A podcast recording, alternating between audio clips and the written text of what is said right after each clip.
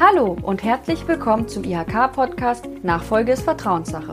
Mein Name ist Miriam Postlep und gemeinsam mit meinen Kolleginnen und Kollegen von der I H K Kassel-Marburg berate ich zum Thema der Unternehmensnachfolge.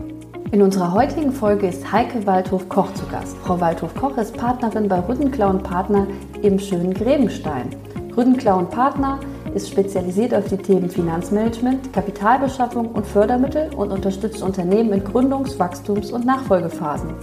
Zusätzlich bringt Frau Waldhoff-Koch viel Erfahrung als selbstständige Geschäftsführerin mit und führt gemeinsam mit ihrem Mann einen eigenen Handwerksbetrieb. Hallo Frau Waldhoff-Koch, freue mich, Sie bei unserem Podcast begrüßen zu dürfen und ja heute auch in Grebenstein sein zu dürfen. Ja, hallo Frau Postlep, herzlich willkommen. Ja, danke schön.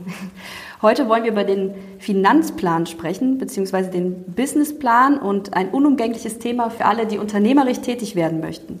Wir möchten uns heute gerne auf das Herzstück des Businessplans konzentrieren, nämlich den Finanzplan, beziehungsweise wenn wir später auch noch auf den integrierten Finanzplan zu sprechen kommen. Wie unterscheidet sich denn der Finanzplan für Existenzgründer von dem eines Übernehmers? Der Unterschied besteht darin, die Unternehmensnachfolge hat den Vorteil, also für den Unternehmen, dass im Regelfall auch ein vorhandenes Datenmaterial, also ein bestehendes Unternehmen wird übernommen, sprich Bilanzen und betriebswirtschaftliche Auswertungen zurückgegriffen werden kann. Dies ermöglicht uns natürlich im Regelfall die Plausibilität der Planung. Wir haben schon mal griffiges Material, worauf wir aufbauen können. Man kann das plausibilisieren. Wie können wir bei der Übernahme eines Unternehmens die vergangene betriebswirtschaftliche Entwicklung analysieren? Das machen wir von drei bis fünf Jahren. Da ist ja ein Fundament vorhanden an Zahlen und Datenmaterial. Und die zukünftige Entwicklung ist für uns einfacher, aus einem bestehenden Geschäftsmodell schon mal zu planen, in die Zukunft zu schauen. Im Vergleich zu Existenzgründern kann hier auf Zahlmaterial zurückgegriffen werden. Bei Existenzgründern besteht je nach Geschäftsmodell eine durchaus höhere Planungsungenauigkeit, weil es ist ja noch kein Zahlenmaterial vorhanden. Der Gründer hat eine Idee und sagt, okay, in dem und dem Bereich möchte ich gründen. Es fehlen aber eben noch beispielsweise branchenbezogene Betriebsvergleiche, also so Kennzahlen und Marktdaten, die man sich aber besorgen kann aus den Branchen. Es, man kann das natürlich auch eingrenzen. Ich sagte eben, es ist eine Planungsungenauigkeit bei Existenzgründern, aber man kann das natürlich durch heranziehen, indem man sich Betriebskenn- und Betriebsvergleiche heranzieht und darauf aufbaut. Das sind zum Beispiel einzelne Kennzahlen, Wareneinsatzquote, Personaleinsatzquote, so einige Kennzahlen, die ich dann heranziehe. Im Hotel-Gastronomiebereich gibt es zum Beispiel von der DEHOGA genau Kennzahlen, wie sich, wo ich welche Bettenanzahl habe, in welcher Kategorie mit Umsätzen und, und, und. Also da gibt es schon Möglichkeiten. Und wie ist so Ihre Erfahrung? Ist es leichter für die Nachfolger, einen Kredit auch bei der Bank zu bekommen als für Gründer? Sind die Erfolgschancen besser? Das ist äh, unterschiedlich, je nachdem, es geht nach dem Geschäftsmodell, was der Gründer auch für eine Idee hat. Für den äh, Banker, sagen wir einfach mal, äh, muss es nachvollziehbar sein. Er muss es greifen können. Was ist das für eine Idee bei dem Gründer? Hat das Aussicht auf Erfolg auch? Das ist, glaube ich, sehr, sehr wichtig. Und traut er dem Unternehmer auch dieses Vorhaben zu? Bei bestehenden Unternehmen, also wenn ich einen Nachfolger antrete, dann ist ja schon die Basis vorhanden. Das ist griffiger. Ne? Ich weiß, wo kommt das Unternehmen her, aus der Vergangenheit und in die Zukunft. Das liegt aber auch immer an der Sicherheitenlage, das kann man so pauschal gar nicht sagen. Also wir haben auch interessante Existenzgründungen, wo die Bank sagt, toll, das begleiten wir. Und aber auch bei Nachfolgen, die sagen, okay, hm, da müssen erstmal noch die Hausaufgaben gemacht werden. Mhm. Ne? Warum ist denn der Finanzplan so wichtig, auch wenn ich gegebenenfalls gar nicht auf einen Bankkredit angewiesen bin und den Kaufpreis auch komplett selbst finanzieren könnte? Sie müssen sich das so vorstellen, eine detaillierte Finanzplanung ist der Dreh- und Angelpunkt eines jeden Unternehmens. Es ist wie das Cockpit im Flugzeug, nehme ich immer so ganz gerne den Vergleich, weil da haben Sie den kompletten Überblick. Und das ist auch für den Unternehmer wichtig, den Überblick im Unternehmen über seine, die wichtigsten Kennzahlen zu haben, um das Unternehmen zu steuern und ein Controlling durchzuführen. Der Hauptfokus liegt bei dem Finanzplan auf der Gewinn- und Verlustrechnung. Aber es ist jetzt nicht nur die Gewinn- und Verlustrechnung, daraus ergibt sich schon sehr viel Informationen, aber der gesamte Finanzplan, das sind mehrere Bausteine, einmal die Gewinn- und Verlustrechnung, die Bilanz und auch die Liquidität. Und das ist eine geschlossene Einheit. Man muss das als eine Einheit sehen, wenn es auch unterschiedliche Facetten sind, aber es ist eine Einheit. Die integrierte Finanzplanung bildet zusätzlich mit der G- und V-Planung, der Bilanz- und Liquiditätsplanung die künftige Ertrags-, Vermögens- und Finanzlage ab. Das ist auch ganz, ganz wichtig. So werden nicht nur die künftig geplanten Unternehmensergebnisse, sondern auch die Eigenkapital- und Fremdkapitalstrukturen und die Kontokorrententwicklung und damit natürlich auch die daraus äh, schlussendlich die Kapitaldienstfähigkeit aufgezeigt. Deshalb ist es ja auch für die Banken, wenn ich eben eine äh, Investition tätigen möchte, so wichtig, rentiert sich die Sache. Ist das Vorhaben wirtschaftlich? Das ist ja auch, auch eine Frage der Bank, wonach die schaut, aber natürlich auch für den Unternehmer oder für den Nachfolger, dass er sagt, okay, ich kann mir diese Investition, diese Übernahme überhaupt auch erlauben.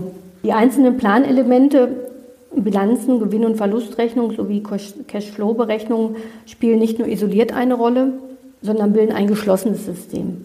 Solche Kennzahlen erleichtern die Entscheidungsfindung bei den Finanzierungspartnern, wie ich gerade sagte, desto genauer der Unternehmer auch diese Zahlen kennt, schafft das natürlich Transparenz und Vertrauen dadurch.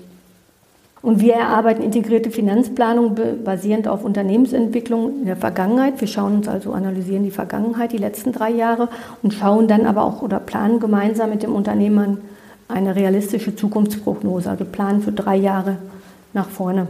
Entscheidend auch bei der integrierten Finanzplanung, wie gesagt, das ist ein geschlossenes System. Ich habe es aus der G und V, Bilanz und dann auch eben die Cashflow-Entwicklung, ist die Entwicklung der Liquidität, die dort auch abgebildet wird. Weil das ist ja auch, es nützt jetzt nicht nur, wie habe ich die Ertragslage, wie entwickelt sich natürlich auch mein, meine Finanzen, mein Kontokorrent. Und so erkennt der Unternehmer rechtzeitig, in welchen Monaten Liquiditätslücken auftreten und muss dementsprechend dann auch handeln, zum Beispiel im Projektgeschäft, Saisongeschäft, das ist sehr volatil. Wann wird meine Liquidität eng? Wann komme ich mit meinem Kontokorrentrahmen nicht hin? Dass ich rechtzeitig mich mit der Bank in Verbindung setze, kommuniziere und eventuell temporär die Linie dann äh, anpasse für einen bestimmten Zeitraum. Aber eben das muss ich rechtzeitig erkennen, das ist Führung, das ist die Aufgabe eines Unternehmens auch zu sehen, wann wird es im Unternehmen eng mit der Liquidität und das rechtzeitig zu kommunizieren. Ja, das waren eigentlich so die wichtigsten Sachen zum Thema, warum eine integrierte Finanzplanung, auch wenn ich äh, einen Kaufpreis nicht finanziere. Es ist eigentlich auch für mich als Unternehmer sehr, sehr wichtig, ein Controlling-Instrument, jederzeit den Überblick zu haben und deshalb eben dieses Beispiel mit dem Cockpit im Flugzeug, um keinen Blindflug zu machen. Vorlagen zum Schreiben von Businessplänen und Finanzplänen gibt es ja einige im Internet zu finden. Also beispielsweise arbeiten wir bei der I H K mit der Gründerplattform, der Gründerwerkstatt zusammen. Dort haben Gründer und natürlich auch Nachfolger die Möglichkeit, mithilfe einer Vorlage einen Businessplan zu schreiben und sich quasi von Kapitel zu Kapitel so voranzuarbeiten. Die Finanzpläne sind in der Regel Excel-Tabellen, die miteinander verknüpft sind. Sie hatten es ja eingangs schon erwähnt, Liquiditätsplan, G U V-Rechnung. Und wie unterscheidet sich denn das Vorgehen mit den Excel-Tabellen von dieser integrierten Finanzplanung, die Sie verwenden? Und wann lohnt es sich vor allem, die integrierte Finanzplanung anzuwenden? Die integrierte Finanzplanung, wie ich bereits sagte, ist auf jeden Fall, äh, sage ich mal, mit existenziell. Das ist wichtig. Ich kann jetzt nicht nur sagen, ich plane die Gewinn- und Verlustrechnung, meine Erträge. Ich muss auch wissen, wie entwickelt sich das, wie äh, weitet sich das aus auf die anderen, auf die Liquidität, aber auch auf meine Bilanz. Ja, spiegelt sich das dort wider. Es gibt verschiedene Tools im Internet, die durchaus geeignet sind, auch um einen Businessplan zu schreiben für Existenzgründer. Sie sprachen es gerade an und auch da, um ein Gespür zu bekommen für die eigenen Planzahlen.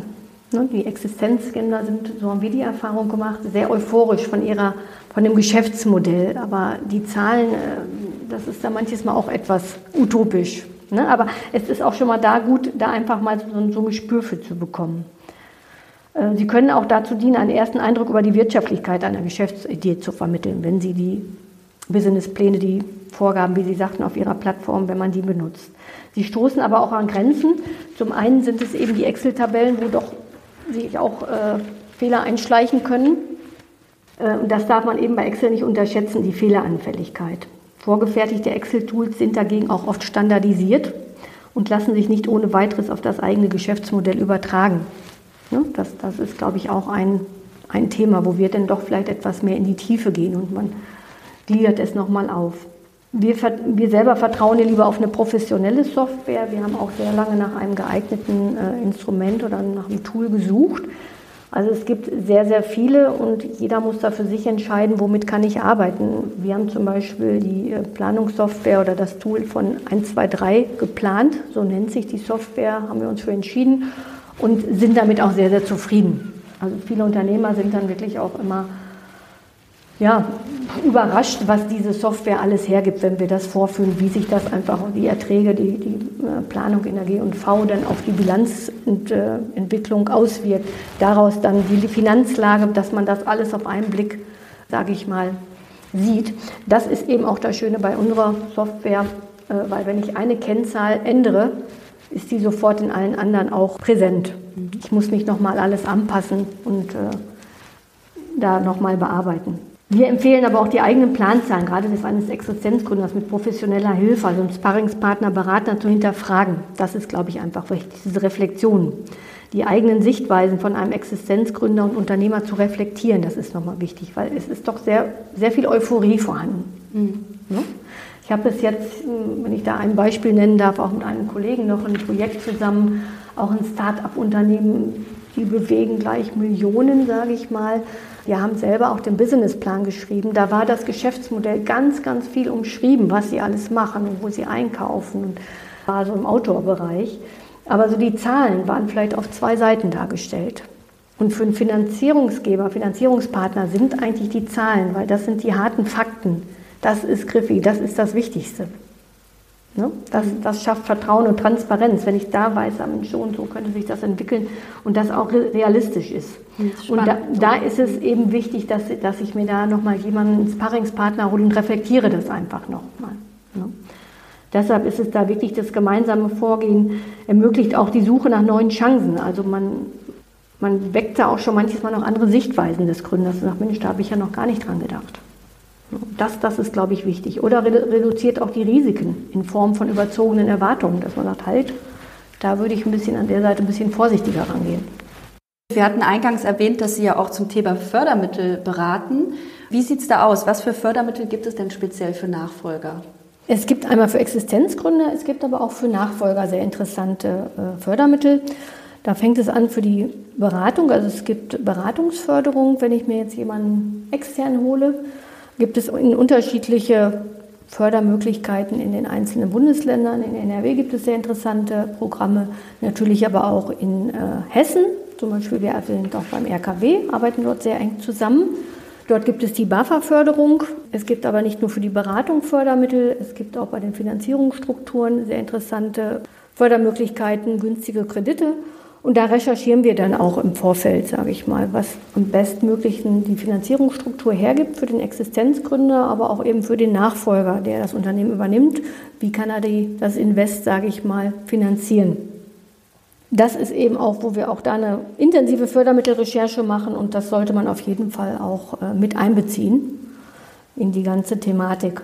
Was ich auch noch eben sagte, auch beim äh, Fördermittel oder bei der Übernahme interessant ist auch die Übernahme eines Unternehmens, sage ich mal, weil es sind die Strukturen eines bestehenden Unternehmens, sind die Strukturen vorhanden, der Maschinenpark ist vielleicht vorhanden, auch da muss man einfach schauen, es gibt manches Mal interessante Fördermittel für die Investition in neue Maschinen oder sichere ich Arbeitsplätze, schaffe ich neue Arbeitsplätze, auch da gibt es Fördermittel. Also es ist ein ganz, ganz interessantes, spannendes Spektrum, was wir auch dann immer abklopfen im Vorfeld, deshalb auf jeden Fall äh, einfach externe Berater heranholen, die sich mit dieser Thematik dann auch auskennen. Weitere Besonderheit ja bei der Unternehmensnachfolge ist das Thema Unternehmensbewertung, beziehungsweise was kostet dann letzten Endes auch das Unternehmen für den Nachfolger? Was ist denn mit der Unternehmensbewertung? Wie findet die Berücksichtigung im Finanzplan? Die Unternehmensbewertung, könnte, da könnten wir noch einen eigenen Podcast, sage ich, machen. Das ist schon ein eigenes Thema. Mhm, absolut. Aber die Unternehmensbewertung lässt sich sozusagen aus den analysierten Ist-Zahlen, die eben vorliegen aus der Vergangenheit und der Unternehmensplanung, wie wir nach vorne ableiten. Und ist im, unter, im Rahmen der Unternehmensnachfolge auch eine wichtige Grundlage, sage ich mal, bei der Kaufpreisfindung. Also ich ziehe die Zahlen aus der Vergangenheit heran und die zukünftigen Zahlen.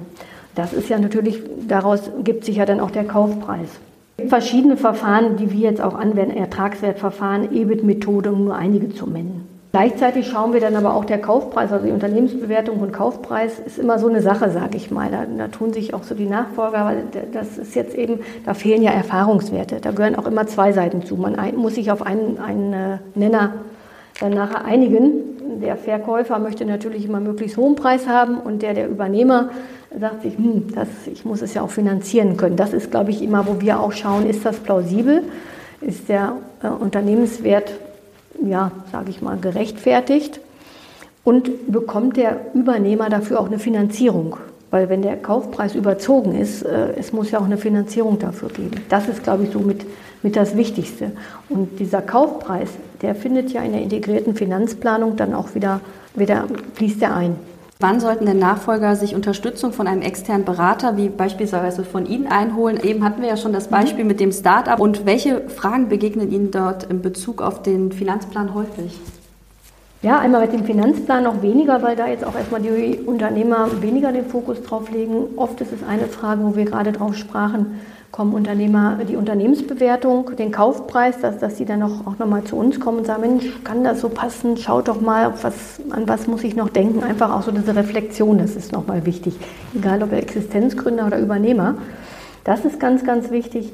Und ich glaube, ganz, äh, was heißt existenziell oder Priorität sollte haben, wir schauen nochmal mit einem anderen Blick auf das zu übernehmende, zu übernehmende Unternehmen, dass wir jedem Nachfolger auch raten, schau dir nochmal genau an, mach nochmal eine Risikoprüfung oder das eben durch einen externen wie uns, zu schauen, eine Due Diligence. Ich weiß nicht, ob Ihnen Due Diligence was sagt, dass man einfach viele, viele Parameter einfach nochmal sagt, um Risiken auch zu minimieren. Wie sieht eben einfach die Altlasten aus? Gehaltsgefüge, drohende Rechtsstreitigkeiten. Das sind einfach solche Sachen, wo der Nachfolger oft gar nicht dran denkt. Oder befinden sich in den Bilanzen Pensionsrückstellungen. Ne? Der Nachfolger sagt, Mensch, toll, ich bin jetzt ziemlich Unternehmer, möchte nun. Und das sind so viele Sachen, Facetten, um das Risiko zu minimieren. Es ist ganz, ganz wichtig, sollte er rechtzeitig, wenn er sagt, ich, Mensch, ich habe vor, dort ein Unternehmen zu übernehmen, nochmal einen externen Berater, ob es Partner ist, ob es äh, ein guter Freund ist, aber am besten eben einen Experten, sage ich mal, ranzuziehen und da diese Due Diligence durchzuführen. Weil da sind auch schon ganz, ganz viele äh, Fehler passiert und auch sehr, sehr ja, teure Fehler für den Unternehmer. Ich habe gestern noch mit einem Kollegen gesprochen, noch in Vorbereitung, äh, wo wir da auch über ein Thema sprachen. Da hat, äh, hat auch ein Unternehmer oder hatte die Absicht, ein anderes Unternehmen zu übernehmen. Und der, der abgibt, hat dann gesagt, okay, beim Gehaltsgefüge, die Mitarbeiter kommen, bekommen einen Tarif nach sowieso aus dem und dem Bereich. Dann hat er gesagt, okay, hat er die Angabe gemacht, der, der abgibt und der übernommen hat. Nachher war das ein ganz anderer Tarifvertrag. Der hat vielleicht meinetwegen achtzehn Euro den Mitarbeitern bezahlt, die bekamen aber dann zwanzig Euro. Gut, und dann steht derjenige da und sagt, oh, ja, ne, die Mitarbeiter, was mache ich jetzt? Und es sind so viele Feinheiten, so viele kleine Facetten, die ich bedenken muss. Und deshalb macht es auf jeden Fall Sinn, sich da noch einen Sparringspartner mal zu holen, rechtzeitig, bevor ich überhaupt, überhaupt nur vielleicht die Idee habe, Mensch, da möchte ich nur, auf was muss ich achten? Mhm. Und es ist ja auch so ein Entwicklungsprozess. Und wenn das durch ist, dann muss ich natürlich, wenn es dann noch etwas ähm, verbindlicher wird, dann eben diese Prüfung durchführen.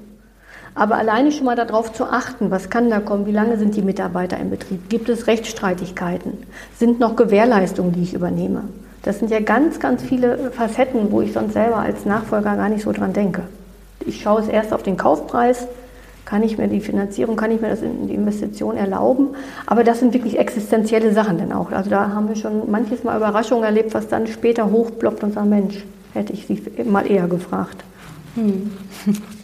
Ja, also auf jeden Fall wichtig, sich das nochmal anzuschauen und eine Due Diligence durchzuführen. Genau. Ja, absolut. Wie viel Zeit sollten Nachfolger denn ungefähr für die Erstellung des Businessplans und auch des Finanzplans einplanen? Kann man so pauschal gar nicht sagen. Also zunächst sollte je nach Komplexität und Unternehmensgröße, wie ich gerade sagte, eben diese Due Diligence durchgeführt werden. Und das ist eben wichtig auch, das dauert nun doch schon einiges, weil wenn die Unterlagen alles, dann ist es ja auch schon verbindlicher, sage ich mal, die ganze Geschichte. Dann haben sie sich ja schon eigentlich geeinigt in vielen Punkten, der Abgebende und auch der Übernehmer. Aber es müssen natürlich auch, eine Due Diligence ist schon sehr komplex, sehr umfangreich. Es müssen Verträge vorliegen, Bilanzen und, und, und. Obwohl Verträge dürfen wir nicht prüfen, wir dürfen keine juristische Beratung machen. Wir haben aber ein sehr großes Netzwerk an Steuerberatern, an Juristen, die wir dann auch hinzuziehen, um das alles zu prüfen. Wenn alles vorliegt, sage ich mal, wie auch Jahresabschlüsse, betriebswirtschaftliche Auswertungen, die Zahlen, wo wir uns drauf fokussieren, Lohnjournale, und eben auch die Mitarbeiterlisten mit Eintrittsdatum, Alter, Qualifikationen auch. Das sind nur der reine Businessplan zu schreiben, wenn alles vorliegt, vier bis sechs Wochen. Aber so eine Due Diligence-Prüfung dauert auch schon einige Wochen. Möchten Sie den Nachfolgerinnen und Nachfolgern abschließend etwas mit auf den Weg geben? ja, auch ganz wichtig wieder von, der Vor, von dem Vorhaben, ja, oder der Idee, wo man sagt, Mensch, ich habe da vor, ein Unternehmen zu unternehmen, sich einfach zu reflektieren noch mit jemand anderem. Ja, das ist, das ist glaube ich, ganz, ganz wichtig.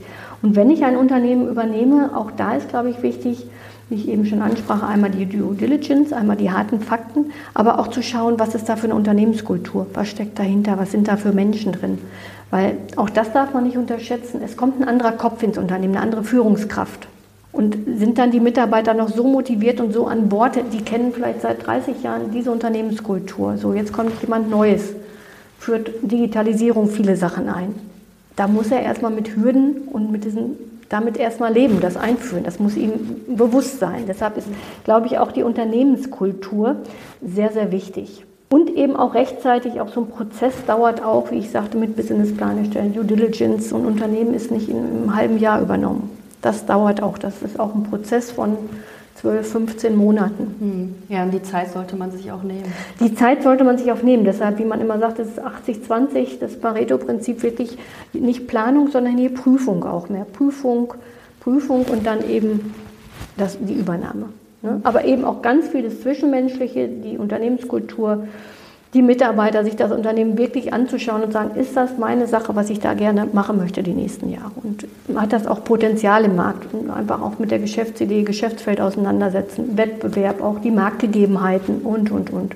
Also viele spannende Facetten, aber damit würde ich, würde, kann ich, oder würde ich jedem Nachfolger raten, sich wirklich zu reflektieren.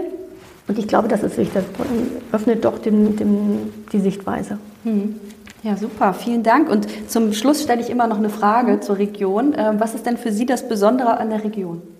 Ja, ja, auch die Menschen, das Land, ja, die Ruhe, die Natur, das ist einfach sehr, sehr schön hier. Und, und es gibt hier so viele Perlen, auch so viele mittelständische Unternehmen, die viele gar nicht kennen. Und das, das macht auch so den Charme hier aus. Es sind so viele Unternehmen hier, die familiengeführt sind. Und das ist schon toll hier an der Region.